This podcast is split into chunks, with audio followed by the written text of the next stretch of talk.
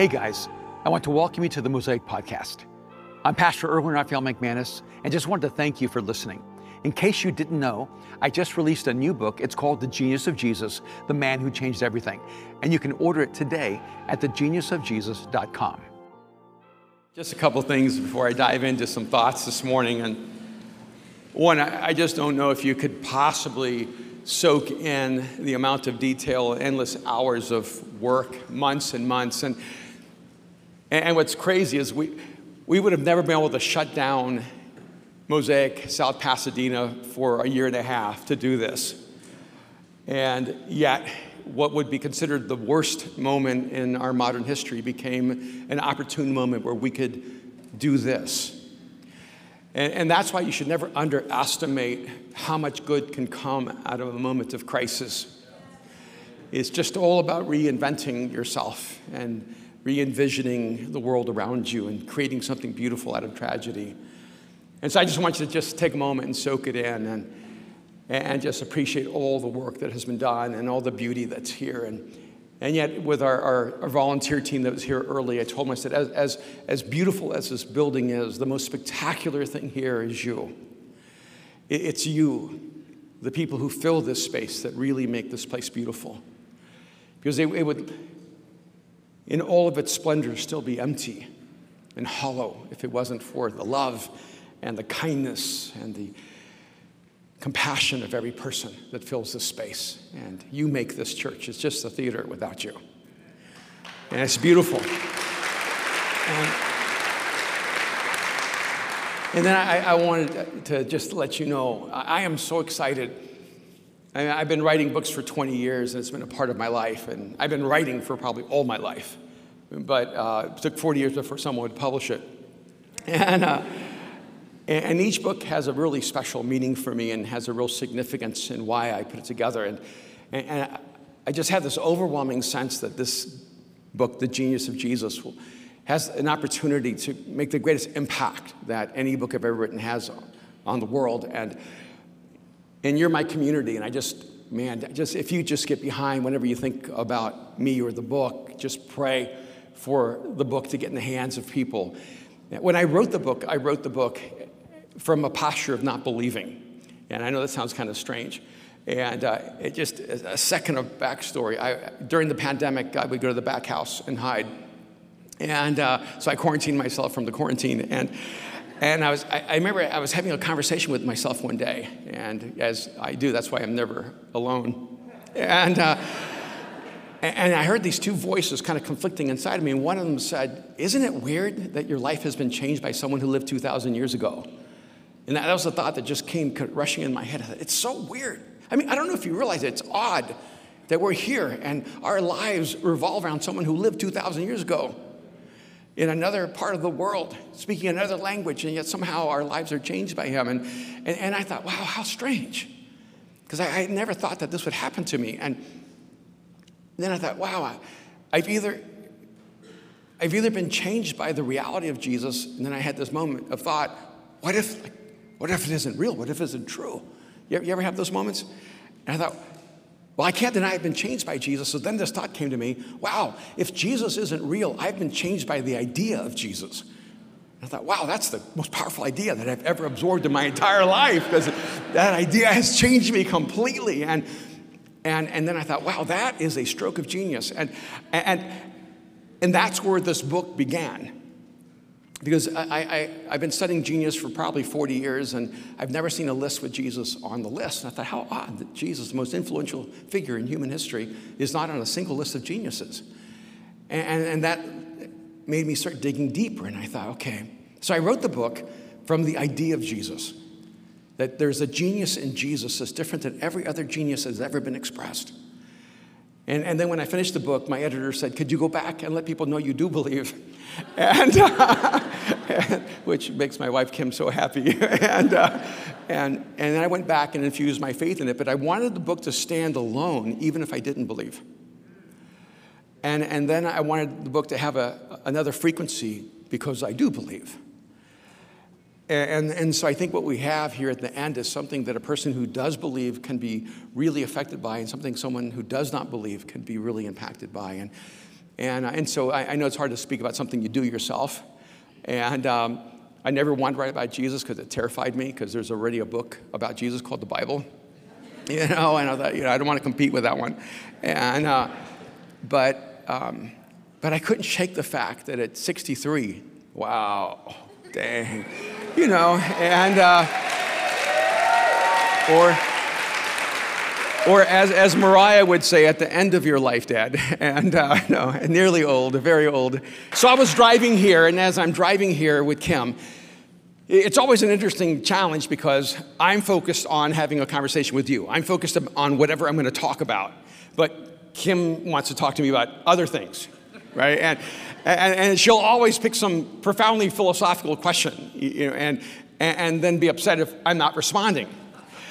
And so as we're driving here, she said, what do you think people are afraid of? And it just came out of the blue. I mean, we were not talking about anything in particular. In fact, I wasn't talking at all. I was being really quiet, thinking about coming here.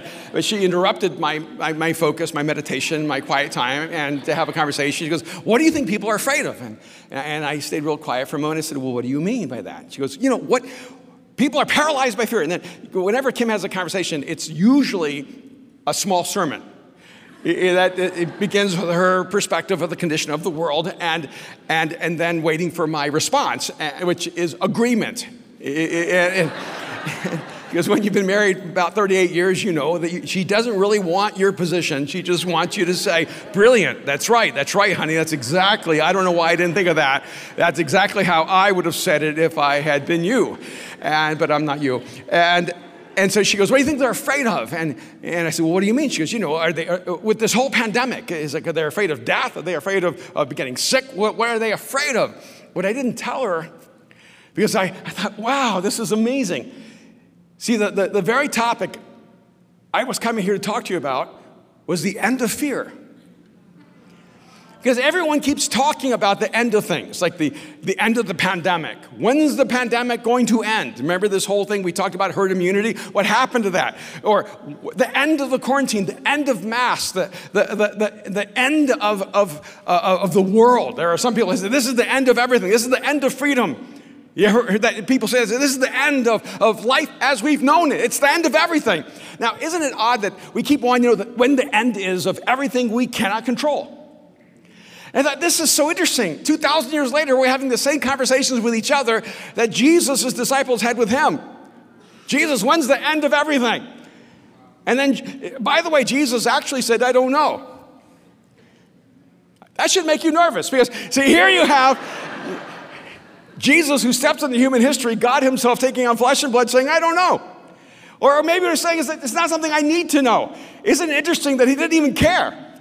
The very thing that they wanted to know, when's all this going to end? He said, it doesn't really matter. In fact, later they came back and asked him again after he was crucified, buried, and raised from the dead. So when someone has been resurrected, you figure they have some insights on death and the end of everything.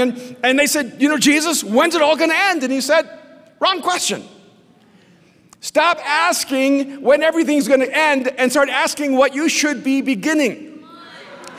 And what's interesting to me is that all the things we want to know when is it going to end are the things we cannot control. But the one thing you can control, you never ask when will it end. So you cannot control the pandemic, even if you're the president of the United States. You cannot control the quarantine. You cannot control all the variants, the Delta variant and the Alpha variant and every other variant that's out there. There's so many things you cannot control that you're trying to bring to an end. But the one thing you can end is the power of fear over your life. And yet it's the one thing we don't focus on. So I wanted to make sure on the same page. So I looked up fear, and my friend Daniel Webster and I always have conversations about etymologies. And this is the definition of fear, just so we can be on the same page. It says, a distressing, which is a good way to start. How many have felt distressed over the last 18 months? A distressing emotion. Even the non-emotional people have been distressed. A distressing emotion aroused by impending danger, evil, pain. I like the next one. Etc. whether the threat is real or imagined. The feeling or condition of being afraid. It's an emotion aroused by a threat that is either real or imagined. So when Kim was asking me the question, what are we afraid of? It feels like that's the right question. But what it does for us is it actually confuses us about how fear actually works. So without just making everything about fear, I wanted to start with the end game. I want to just read a particular passage to you because it's where we're going, it's where we're going to end, and it's what I want you to remember. In Joshua chapter 1, verse 9, this is God speaking to Joshua. You know this verse if you have any familiarity with the scriptures. God says this, "Have I not commanded you, be strong and courageous? Do not be afraid. Do not be discouraged.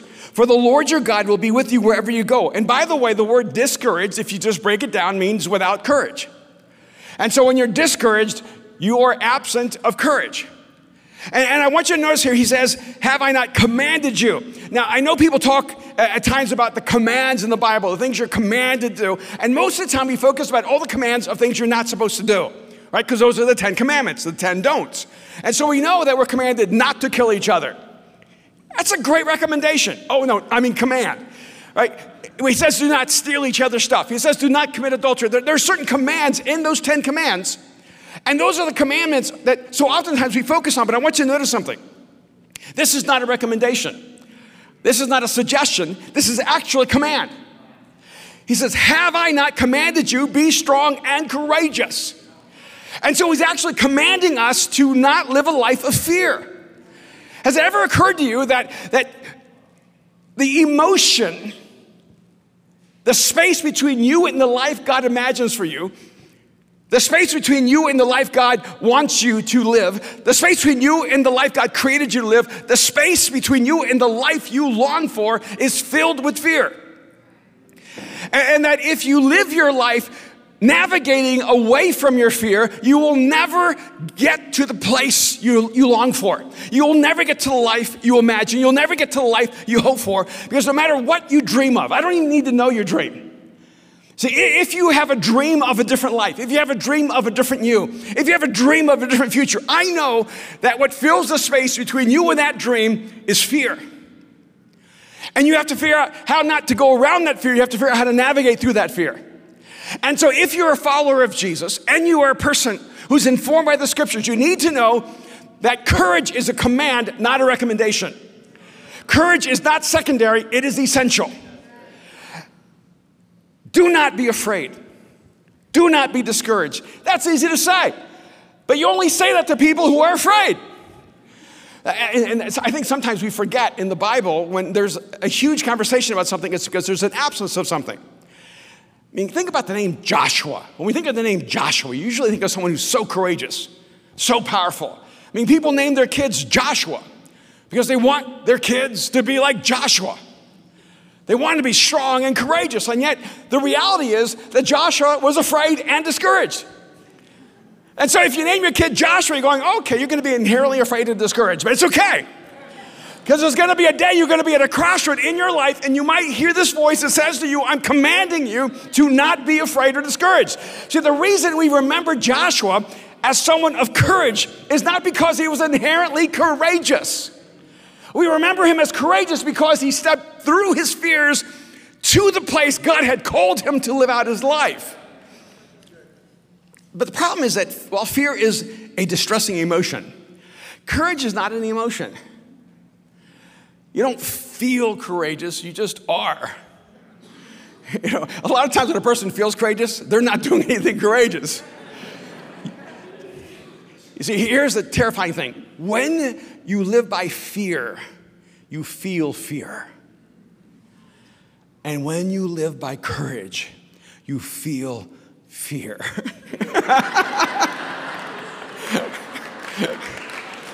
That's not what you expected, right? Like, oh, come on. Oh, I want to feel, yes. See, there's no way around feeling fear unless you're just stupid. I mean, when people say, "Oh, I'm not afraid of anything," I go, "Oh, you're just not very bright." Because you see, if If nothing provokes the emotion of fear, you just don't get it. You don't understand life. You don't know the reality of what's going on out there. See, it's not cynics and skeptics who see the danger. It's people who have a realistic perspective on reality. And if you think that courage will somehow eliminate the emotion of fear, you don't understand. You will feel fear regardless. So if you're going to feel fear if you live a life of fear, and if you're going to feel fear if you live a life of courage, why not live a life of courage anyway?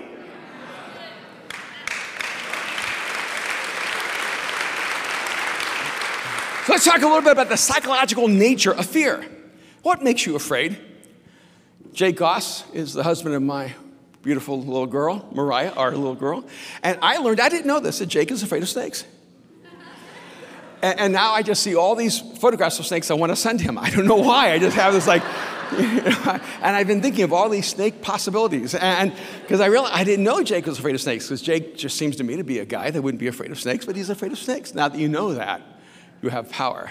I mean, what are you afraid of?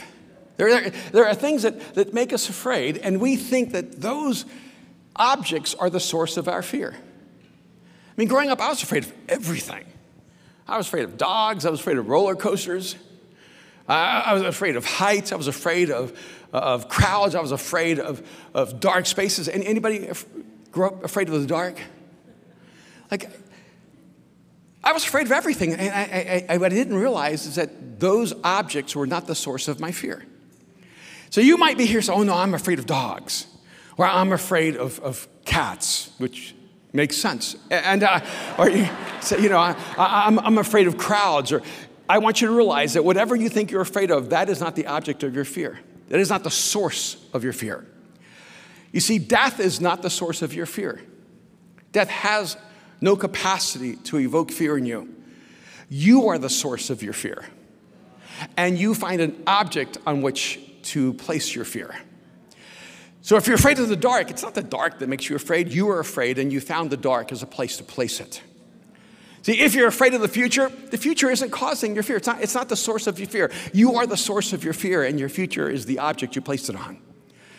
And so when Kim asked me, what are people afraid of? When I talk to people who are so afraid right now, and I have to tell you, we have a heightened fear right now in our culture. People are living with overwhelming fear. And as I listen to them, I realize they don't even know what they're afraid of. They're not sure. I mean, even with COVID, I'm not sure what they're afraid of. They're like, they're afraid of death, but kind of. But they're also afraid of getting sick, but kind of. But they're also afraid of losing their minds, because COVID might do that to their brain, kind of. But they're afraid of infecting someone else, but not really. They're not really sure. They're just afraid. And I was in a conversation this week in a business environment where everyone was asked to wear masks inside the room. So I'm wearing a mask, everyone's wearing a mask, and one of the people in charge starts saying that they have a 4-year-old daughter, and their daughter wears a mask, and everywhere they go, and they're a little bit apprehensive about getting their daughter and other kind of activities with other kids. And then she started like spewing all this data about all the states where everything's going bad. I mean, she spent some time studying it. And I was listening to her going, that data could be interpreted multiple ways, but this is not my meeting. And I don't have any need to transform her view of things. And so she just went on and on and on. And finally, I looked at her and I said, wow, you're really afraid, aren't you? She goes, yes, I am so afraid. And I just thought it was so interesting. She's using science and data and you know, research, demographics. And it's none of that. It's confirmation bias. When you're terrified, you find a reason to validate your fear. I said, you're really afraid? She goes, yes, I am. I'm so afraid. I'm afraid of everything. She goes, but I've always been afraid of everything. And she went on and on about being afraid. And I said, you know, I'm the opposite. So I'm not afraid of anything in a practical way. Whatever brings me fear, I just go in that direction. She goes, you're like my dad. And I could tell that was not a compliment. And I began realizing as I've talked to more and more people that, see, there are a lot of people who were already living in fear, but the world felt safe. And it wasn't safe, by the way. It was an illusion that you gave yourself so that you could function every day. See, before COVID, there were diseases out there that could get you. There were. Before the Delta variant, you could have got hit by a car. I remember when I had cancer. I remember the 3 weeks from the moment the doctor told me I had cancer and that I was going to have surgery and the 6 hours of surgery. I remember those 3 weeks during Christmas season. I went and got our car detailed and fixed up because we were going to give it away. I was driving it home from the place that had done all the work. I was 3 blocks from the house. A white truck speeds through a stop sign, hits me head on, crushes their car and our car, totals them both. And I had this thought, I'm not even going to get to die of cancer. Like, I'm going to... I mean, at least they gave me 3 weeks with the cancer, and now... I don't know if you know this, but it's a dangerous world. And the only way you survive this dangerous world is not to focus on the danger, but to focus on the opportunity and the promise and possibility in this life. But what's happened is that we now have this cultural narrative where the only way to get you to do the right thing is to be afraid. Now, do the right thing, just don't do it for the wrong reason. And I knew, 18 months ago, people asked me, what do I think about what's happening with the quarantine and the virus? I said, there's a lot going on. It's really complicated. I'm not a scientist. I don't understand all the ins and outs of it. But I do know this. This is going to be a really tricky moment because cowards and heroes are being asked to do the same thing. Because if you're a coward, you're being asked to hide in your house. And if you're a hero, you're being asked to hide in your house. And so the danger is going to be that a person's actually making a courageous decision. They're saying, I'm going to quarantine because I care about the good of others. It looks just like the person that says, I'm going to run and hide because I don't want to die. What do you do when you have a season where fear and courage look like the same thing? And then all of a sudden, the page turns. And now you discover what fueled your actions. See, we're in a moment in time right now where those who live by fear are going to be paralyzed at a level that has never been seen in the modern world. And those who have courage are going to elevate and live life at a level people never imagined. See, this isn't new for us. I just want to go through a couple of passages.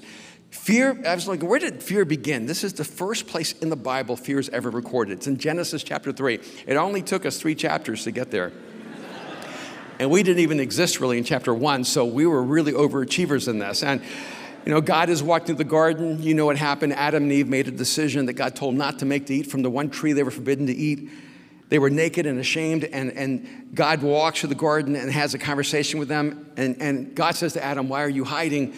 And the man answers, I heard you in the garden, and I was afraid because I was naked, so I hid. And so this is the first time human beings are recorded to be motivated by fear. And the result of fear is hiding. And one of the things that you find about fear is that fear is our inadequacy turned into an emotion. See, if you are being fueled by fear, if you're gripped by fear, if you're being defined by fear, I want you to realize that fear is your inadequacy being translated into an emotion. And the moment you feel you're not enough for this moment, the moment you feel like the situation, the circumstance around you, it's too big for you, you're going to have this overwhelming sense of inadequacy. It's going to feel like fear. And that's why death can be so looming because, well, it seems like no one wins over death, which, by the way, is why Jesus is so important because he did. So you may be afraid of failure because you don't think you can overcome failure. So failure becomes proof of your inadequacy. Some of you, forget the pandemic, forget the quarantine. Some of you are you're afraid to love. You're afraid to move into a meaningful relationship with another human being because you've tried to be intimate. You've tried to be open. You've tried to open up your heart to someone. You've tried to risk in love, and your heart's been broken, and you're so afraid because you feel inadequate, and you're wondering, can anyone ever love me completely? See, some of you are doing a job you hate because you don't have the courage to go find the job you'd love. Because fear is actually holding you back because you feel inadequate to actually receive the career you long for. You know, one of the huge lies in my own life was that I didn't deserve that. Right? You know, why would you get that? Have you ever had a dream or an ambition, a longing in your life, but there's a little voice inside that just telling you? Why should you have that? Why should you have someone who loves you unconditionally? Why should you have that career that's so fulfilling that it actually becomes an expression of your passions? Why should you have that accomplishment that everyone else thinks you're incapable of, but you just keep knowing inside of you that this is something you should try?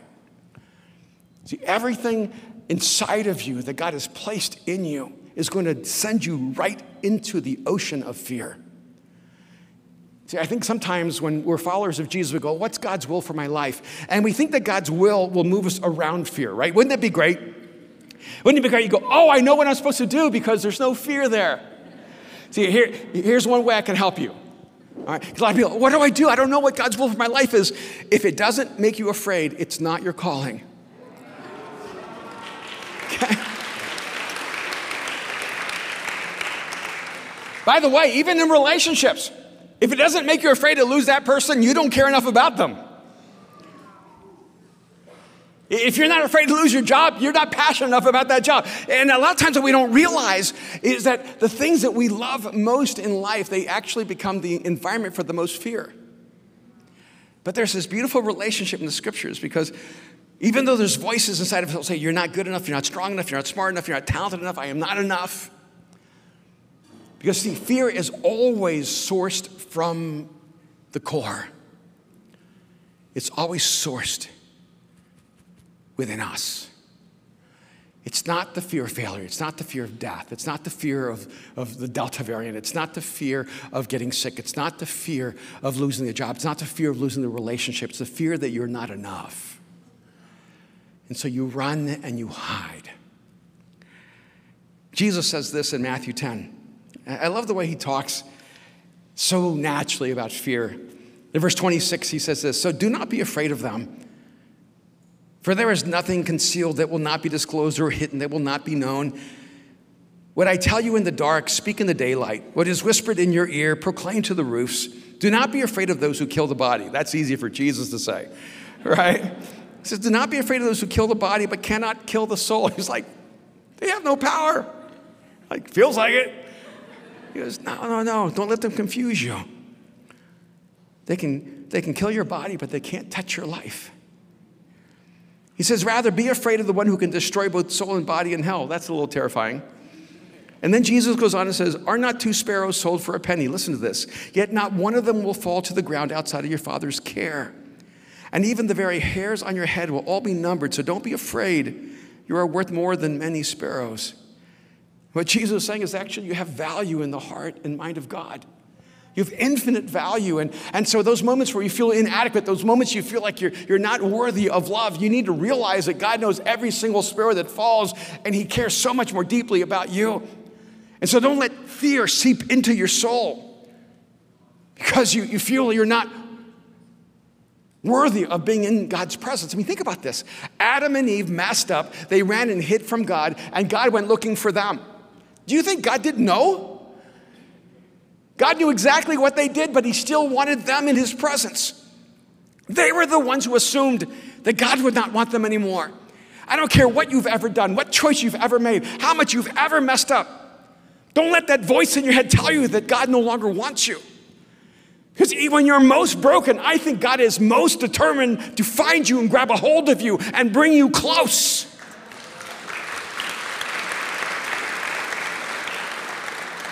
But what's fascinating to me about fear is that not only is fear the emotion created through our sense of inadequacy, but what's fascinating is that fear is actually the absence of love. See, fear is not so much the absence of courage, but the absence of love. Because courage is really the manifestation of a choice of a person filled with fear. Listen to what 1 John 4:18 says. There is no fear in love. Hear that again. There is no fear in love. And you need to listen to the flip side of it. There's no love in fear. But perfect love drives out fear, because fear has to do with punishment. The one who fears is not made perfect in love. So I don't know what you're afraid of. I don't know where you are in the spectrum of fear and courage. But I want you to realize that the spectrum is not fear and courage. It's fear and love. And the more you live your life absolutely confident in God's love for you, the less you will live your life controlled and paralyzed by fear. And I can tell you, Kim and I have been married 38 years, and we have great days, we have bad days. mostly because of me. But I'm never afraid that Kim doesn't love me. See, I always have the certainty. I go, she may not like me today because I'm not likable today. But I have no doubt that she loves me. And what that love does is it eliminates so many bad choices in my life. Because that perfect love, that love casts out all fear. And you never have to live your life by fear when you're actually living your life in love. And so you end up in this odd relationship. See, because fear allows your life to be controlled by what I would call superstition. You begin to identify every negative thing that could happen, even though it will never happen. I have two special people here with me today. One, you may not have met our other daughter, Patty. She's right here in the front row, and she's here today. And her daughter, Mia, is here, so it's kind of awesome to have you guys here. But when Aaron was growing up and Mariah were growing up, they always had Patty. Now, Patty is from Mexico, and she always spoke English because she didn't speak English when we met her, so she always spoke English with a very strong accent. Now, Aaron grew up speaking English with an accent because Patty was the closest person to him. And I said, Patty, talk to him in Spanish. She goes, no, I want to practice my English. But the problem is that it was broken English and it's Spanglish. And so Aaron didn't know English or Spanish when he was growing up. And so it was a little tricky. And then she came with all these superstitions from home in Mexico. And I remember one day I walked in the living room, and Aaron pointed to the lightning outside. He goes, and he was maybe 4 years old or five, and he said, look, lightning. And I heard Patty said, don't point to the lightning. It'll give you warts. and I had this thought, because, you know, that's a problem. But what I started thinking is, I wonder how many other things she's taught him that have no basis in reality. And, you know, because you have a kid going, no, don't do that. And see, I wonder how many of us actually have all these layers of superstition because of fear in our lives. And the reason you're limited from living the life God created you is not because there's any real limitation holding you back, but it's these self-imposed narratives that you've allowed fear to write inside of your soul. And what the scriptures tell us is that perfect love casts out all fear. So I'd love to do some kind of self-development program right now. I can go, don't be afraid. I can get you all jumping right now. No fear, no fear, no fear, right? It'd be kind of awesome, right? Courage, courage, courage. But the moment you walk out, you're going to be afraid again. And it'll look really awkward when you go into that business meeting and you go, I'm not afraid. And they're like, what's going on? I'm just self-talk. But here's the reality. If you want to live a life where fear has no power over you, live a life where love encompasses you. So when you live a life of love, you'll always make every decision for the good of others. And you will not live your life in fear that even the harm others wish toward you can ever stop you from living the life you're created to live. Because fear, remember, never comes from the object. That is not the source. You are the source of that fear. And if you can actually replace that fear with love, by the way, that's why Jesus is so important. Because when you open your life to Jesus and you invite him into your life, you're inviting love to have rule over you, to shape every aspect of who you are. And perfect love casts out all fear. Let me just leave you just another thought. See, what we want is we want somehow to find a way to turn fear into courage. But really what happens is that love transforms fear into courage. When you love someone, your actions begin to look like courage. Did you see that video? I cannot remember who it was. It was this NBA basketball player. His kid fell into the pool, and he wasn't even in the photo. He wasn't even in the video. And all of a sudden, you see this body fly through the video, jump in, fully clothed, pull out his kid, while everyone else was closer to the pool. And I've been in that situation before. See, I was actually at a house with people when a baby fell into a pool. And I remember thinking to myself, I'm getting up. I'm going to run and save that child.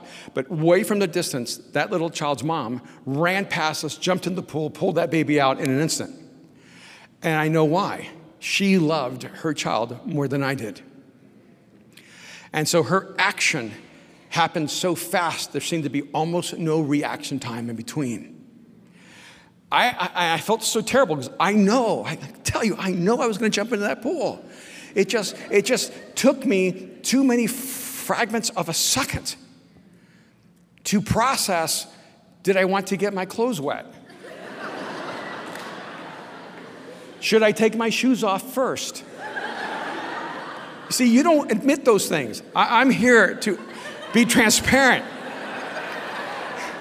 Because those are the thoughts that go through your mind when you care about someone a little. When they kind of matter to you. But when you love someone, all the questions become clear. Because there's only one question you have to answer. What do I do to act in love? There are a lot of choices in your life you've been putting off, and it's because you're not fueled by love. A lot of hard decisions you haven't made because you're not fueled by love. A lot of relationships you haven't fixed because you're not fueled by love. There are a lot of choices in your life that are waiting to be made, and if you can actually begin to live your life by love, you will begin to live a life of courage. Because courage is fueled by love, and love casts out all fear. And the scriptures are so clear. I love this imagery in Proverbs 28. The wicked flee when no one pursues, but the righteous are as bold as a lion.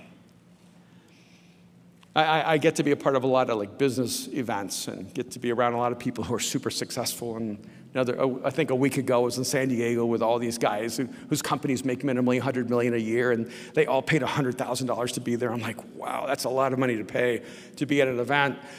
And one of the things I realize is that you can be really courageous in making money and be a coward when it comes to relationships.